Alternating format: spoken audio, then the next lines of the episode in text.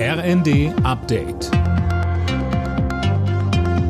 Stündlich neu auf den Punkt informiert.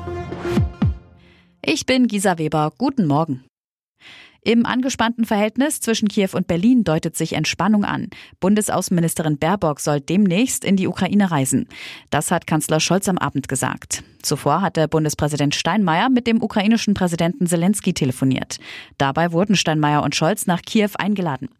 Vor drei Wochen hatte die Ukraine den Bundespräsidenten noch zur unerwünschten Person erklärt und auf einen Besuch verzichtet. Die Bundesregierung will mit einem zweistufigen Gesetz die Jagd auf das Vermögen russischer Oligarchen in Deutschland verstärken. Die Neuregelungen sollen dafür sorgen, dass die Sanktionen der E U besser umgesetzt werden. Da hätten sich Defizite gezeigt, heißt es auch Regierungskreisen. Im Visier der Ermittler sind Vermögenswerte wie Immobilien, Yachten, Autos und Flugzeuge. Künftig sollen die Behörden diese Vermögenswerte auch sicherstellen können, wenn noch unklar ist, wem sie tatsächlich gehören. Die neue Familienministerin Lisa Paus hat den nationalen Aktionsplan Neue Chancen für Kinder in Deutschland gestartet. Dabei geht es darum, Kindern aus bedürftigen Familien bessere Perspektiven zu bieten.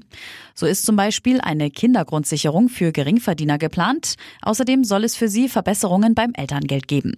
Jedes fünfte Kind in Deutschland ist von Armut bedroht oder betroffen, so Paus.